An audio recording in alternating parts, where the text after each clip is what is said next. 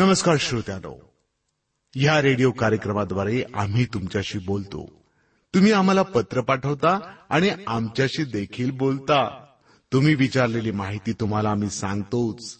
त्यासोबतच खऱ्या देवाची ओळख करून देऊन आपला स्वर्गात जाण्याचा मार्ग सोपा देखील करतो.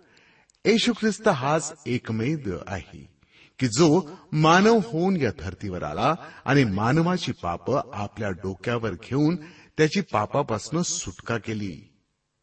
त्याची केवढी मोठी शिकवणूक की पापाचा अभ्यर करा पाप्यांचा नाही. आपल्या कार्यक्रमाद्वारे आम्ही याबद्दल अधिक विस्तारानं सांगत आहोत. आणि त्यापूर्वी ऐका हे भावगीत.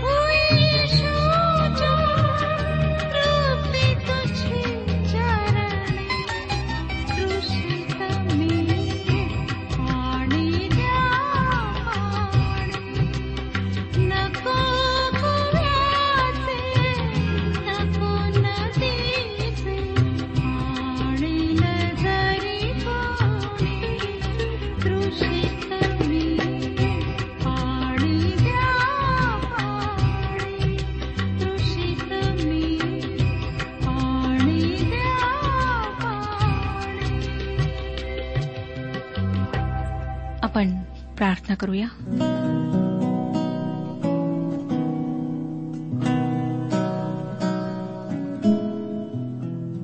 हे आमच्या थोर पराक्रमी जिवंत परमेश्वर पित्या तुझ्या पवित्र नावाला शतशः धन्यवाद देत आम्ही तुझ्या कृपेच्या सिंहासनासमोर येत आहोत.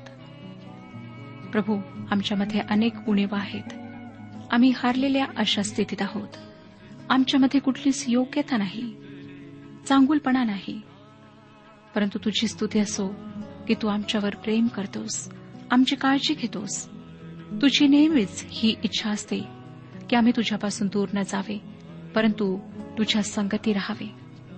बाबा तू आमची मदत कर आमच्या जीवनामध्ये तू कार्य कर. ज्या चुका आज आम्ही केलेल्या आहेत त्या सर्व चुकांची आम्हाला क्षमा कर. तुला आवडणारं योग्य असं जीवन जगण्याकरिता तू आमची मदत कर. हो दे प्रभू की जे दैहिक आहेत त्यांनी ख्रिस्ताच्याद्वारे आत्मिक असे व्हावे. आम्हाला तू शिकव प्रभू. आम्ही स्वतःचे हृदय तुझ्यासमोर उघडत आहोत. तू आमच्यासोबत हो. जे आजारी आहेत त्यांना स्पर्श कर. विशेष रीतीने ज्यांना पोटाचे विकार आहेत छातीचे विकार आहेत कॅन्सर आहे त्यांना तू स्पर्श कर आणि आरोग्य दे. सर्व लहान थोर श्रोत्यांना मी तुझ्या पवित्र हातात समर्पित करीत आहे आणि प्रार्थना करीत आहे प्रभू की प्रत्येकाला तू स्पर्श कर. ही प्रार्थना तारणाऱ्या प्रभू यशू ख्रिस्ताच्या गोड आणि पवित्र नावात मागितली आहे म्हणून तो ऐक. आमेन. श्रोत्यानो ह्या दिवसांमध्ये आम्ही करिंदकरास पहिल्या पत्राचे अध्ययन करीत आहोत. तिसऱ्या अध्यायाला आम्ही सुरुवात केलेली आहे. आम्ही पाहिलं होतं श्रोत्यानो की कशा प्रकारे पॉल दैहिक आणि आत्मिक ह्या बाबतीतला फरक स्पष्ट करतो. त्याच प्रकारे आत्मिक गोष्टी समजण्याकरिता आम्हाला देवाचा आत्मा असायला हवा. तेव्हाच आम्ही परमेश्वराचे वचन आत्मिक गोष्टी समजून घेऊ शकतो.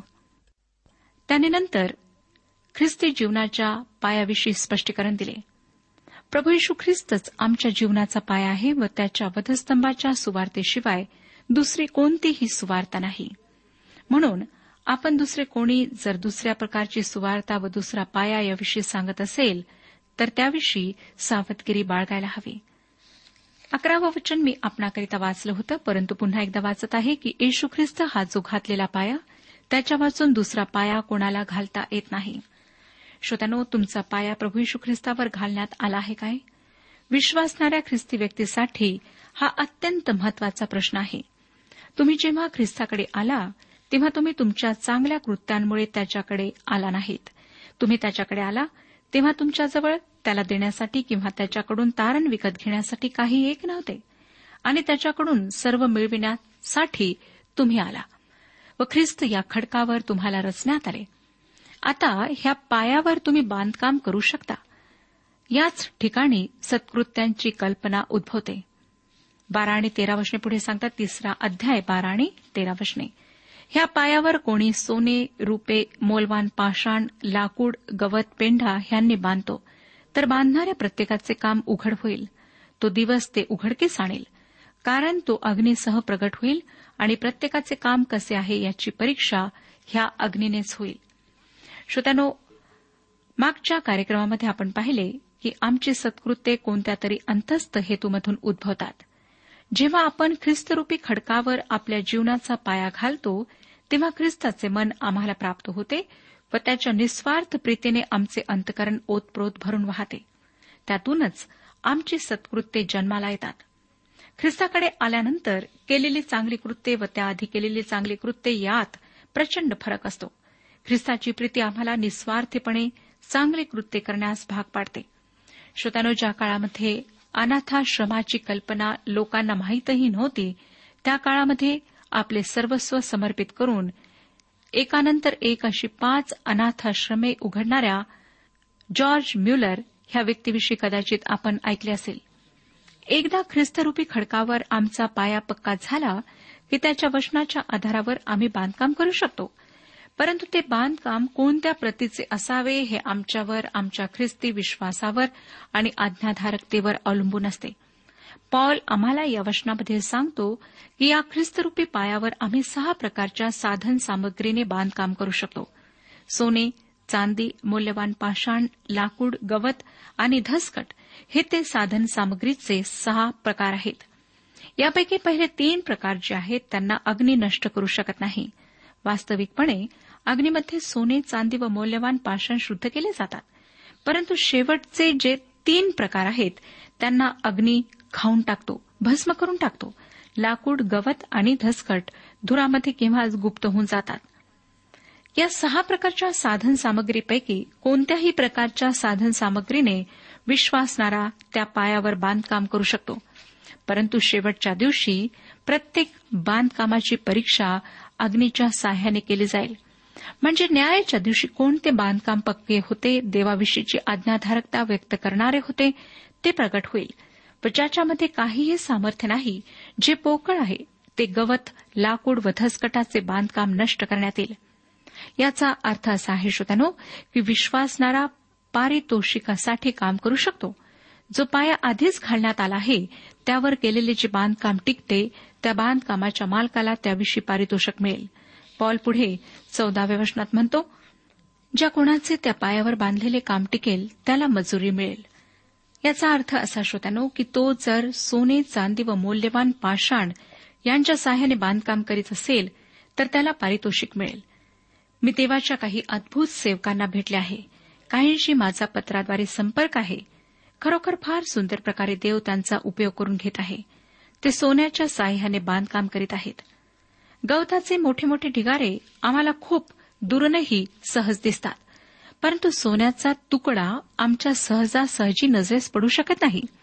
कदाचित ते सोने आहे हे केवळ देवाला समजू शकते. तात्पर्य हे श्रोत्यानो की काही सेवक खरोखर देवाच्या वचनाविषयी आज्ञाधारक असतात व ते अत्यंत समर्पित जीवन जगतात.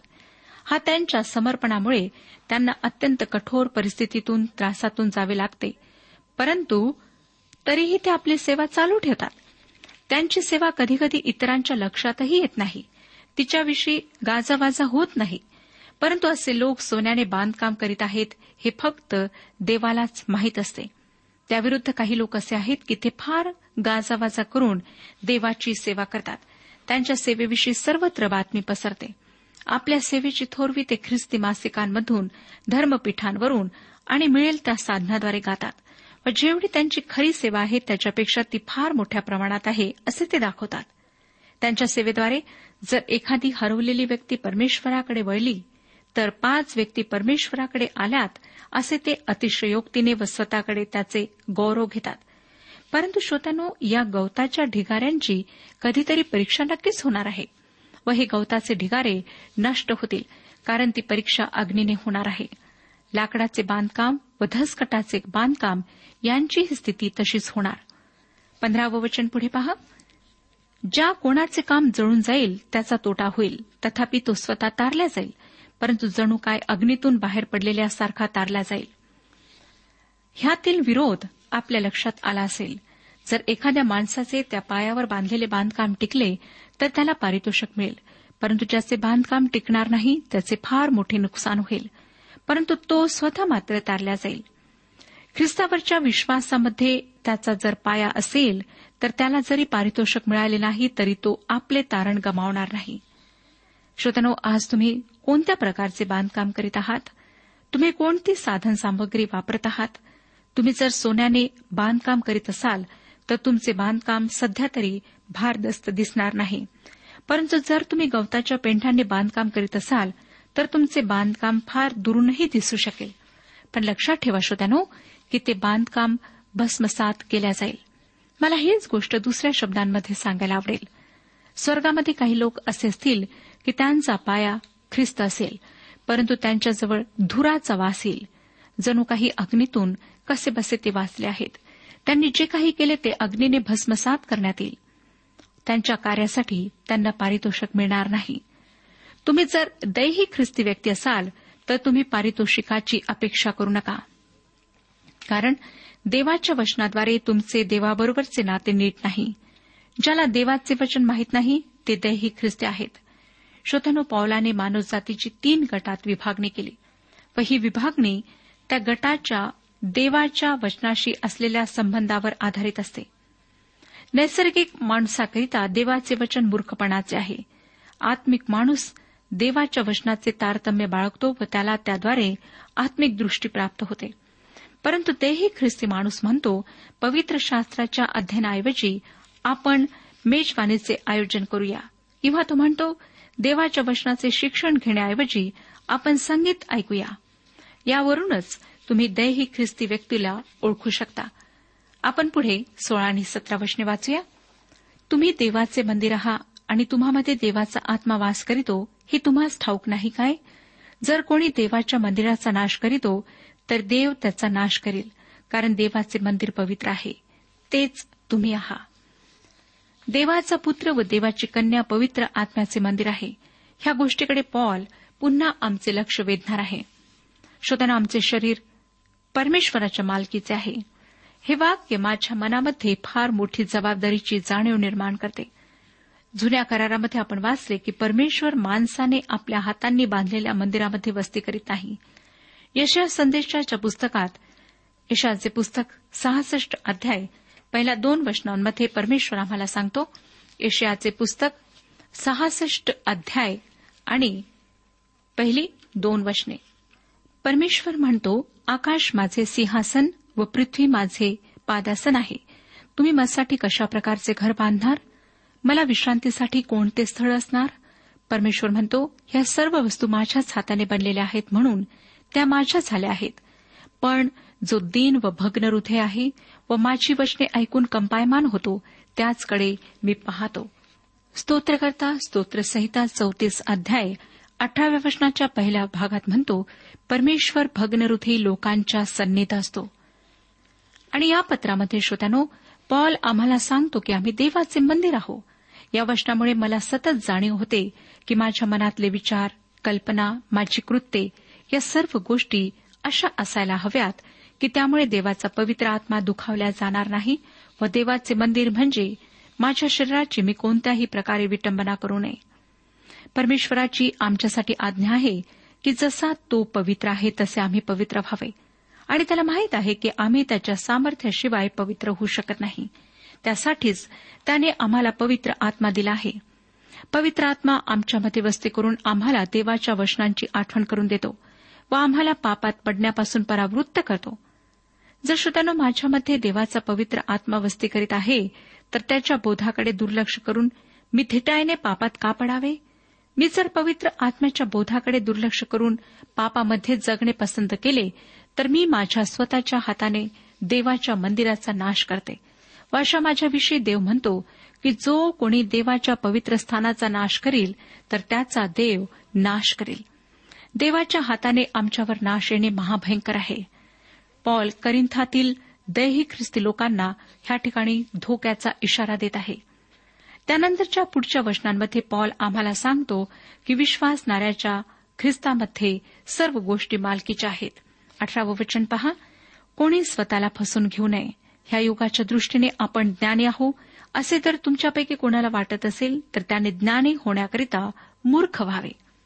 श्रोतानो खरे पाहता आमच्या जगात फारच थोडे लोक बुद्धिमान आहेत. देवाचे वचन सांगणे महत्त्वाचे आहे. स्वतःच्या ज्ञानाचे प्रदर्शन करणे महत्त्वाचे नाही.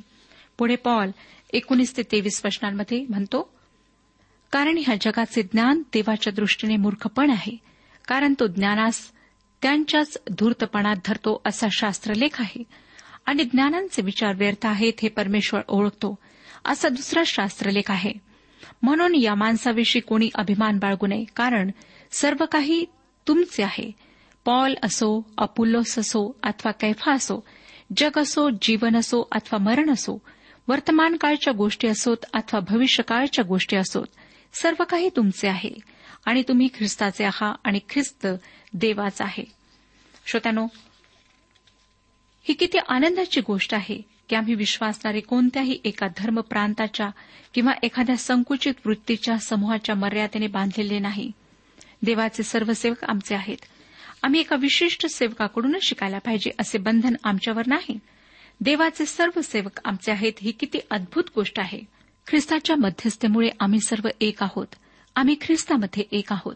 त्याच्या वधस्तंभाच्या मध्यस्थेमुळे आमच्यामध्ये एकी निर्माण होते विभाजन नाही.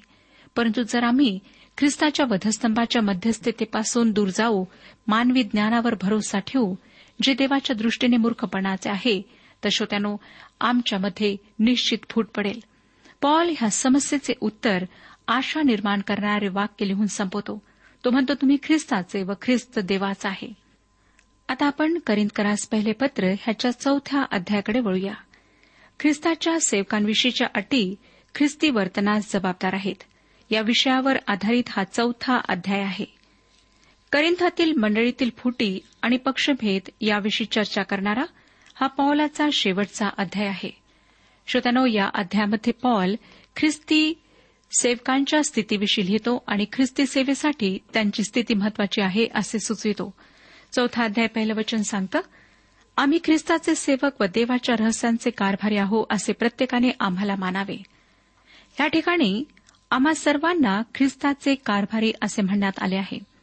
हा शब्द प्रयोग किती सुंदर आहे. प्रत्येक विश्वासणारा ख्रिस्ताचा कारभारी आहे. मंडळीतील एखादा विश्वासणारा म्हणू शकतो हा माझा सेवक आहे. परंतु तो खरा देवाचा सेवक आहे व तो देवाला जबाबदार आहे आणि ख्रिस्ताचा सेवक म्हणून आपण त्याला जबाबदार आहात. विश्वासणाऱ्यांपैकी प्रत्येक जण देवाचा सेवक आहे व तो त्याला जबाबदार आहे. विश्वासणारे जरी उपदेशक नसले तरी त्यांच्या जीवनातून ख्रिस्ताच्या विषयीचा उपदेश व्यक्त होतो.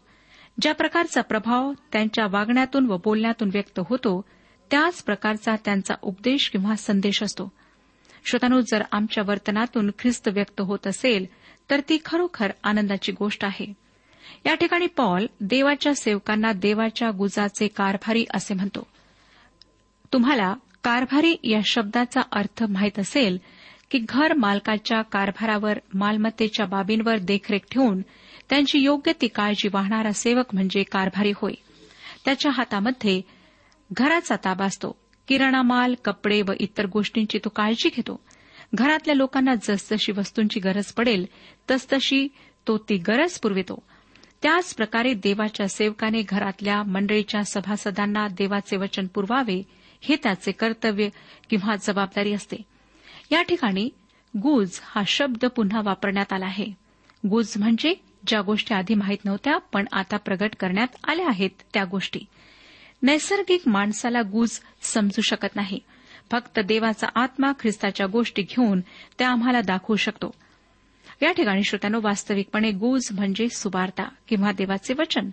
आणि आम्ही देवाच्या गुजाचे कारभारी असल्यामुळे आम्ही ती गुजे इतरांपर्यंत पोहोचवावीत ही आपली जबाबदारी आहे. जेव्हा प्रभू येशूने त्याचे गुजाचे दाखले सांगणे संपविले तेव्हा तो त्याच्या शिष्यांना काय म्हणाला ते आम्हाला मत्ते शुभवर्तमान तेरावाध्याय आणि एकावन्न वचनामध्ये वाचायला मिळते. मत्तेकृत शुभवर्तमान तेरावा अध्याय आणि एकावन्न वचन. तुम्हाला ह्या सर्व गोष्टी समजल्या काय? ते त्याला म्हणाले हो. मला नाही वाटत श्रोत्यानो की त्याच्या शिष्यांना हे दाखले तेव्हा समजले असावेत.